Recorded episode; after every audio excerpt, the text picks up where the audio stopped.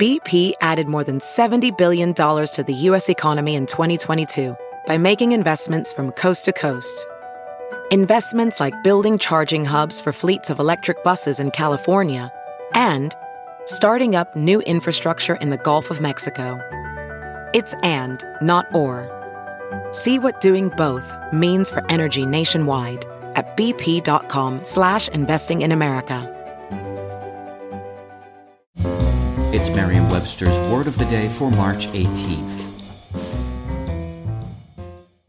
This episode is brought to you in part by Noom. Forget one-size-fits-all diets. With Noom, you get a personalized weight loss plan that's tailored to your lifestyle. No food is off limits. Enjoy your favorites while discovering healthier habits. Noom's users love the flexible approach, blending psychology and biology to help you lose weight in a way that's sustainable for you. And great news for foodies. Noom just released the Noom Kitchen Cookbook with 100 delicious healthy recipes. Stay focused on what's important to you with Noom's psychology and biology based approach. Sign up for your trial today at Noom.com. That's N O O M.com. Grab your copy of the Noom Kitchen wherever books are sold. Today's word is farce, spelled F A R C E. Farce is a noun that means a savory stuffing, forcemeat.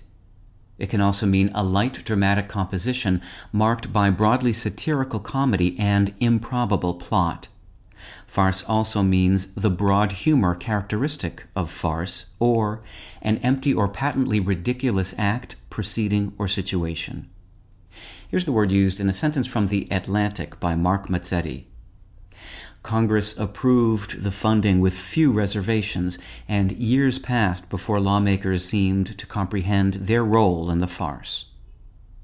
When the word farce first appeared in English, it had to do with cookery, not comedy.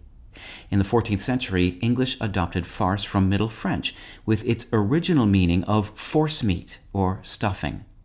The comedic sense of farce in English dates from the 16th century when English imported the word again, this time to refer to a kind of knockabout comedy already popular in France. This dramatic genre had its origins in the 13th century practice of augmenting or stuffing Latin church texts with explanatory phrases. By the 15th century, a similar practice had arisen of inserting unscripted buffoonery into religious plays. Such farces, which included clowning, acrobatics, reversal of social roles, and indecency, soon developed into a distinct dramatic genre and spread rapidly in various forms throughout Europe. With your word of the day, I'm Peter Sokolowski. Visit Merriam-Webster.com today for definitions, wordplay, and trending word lookups.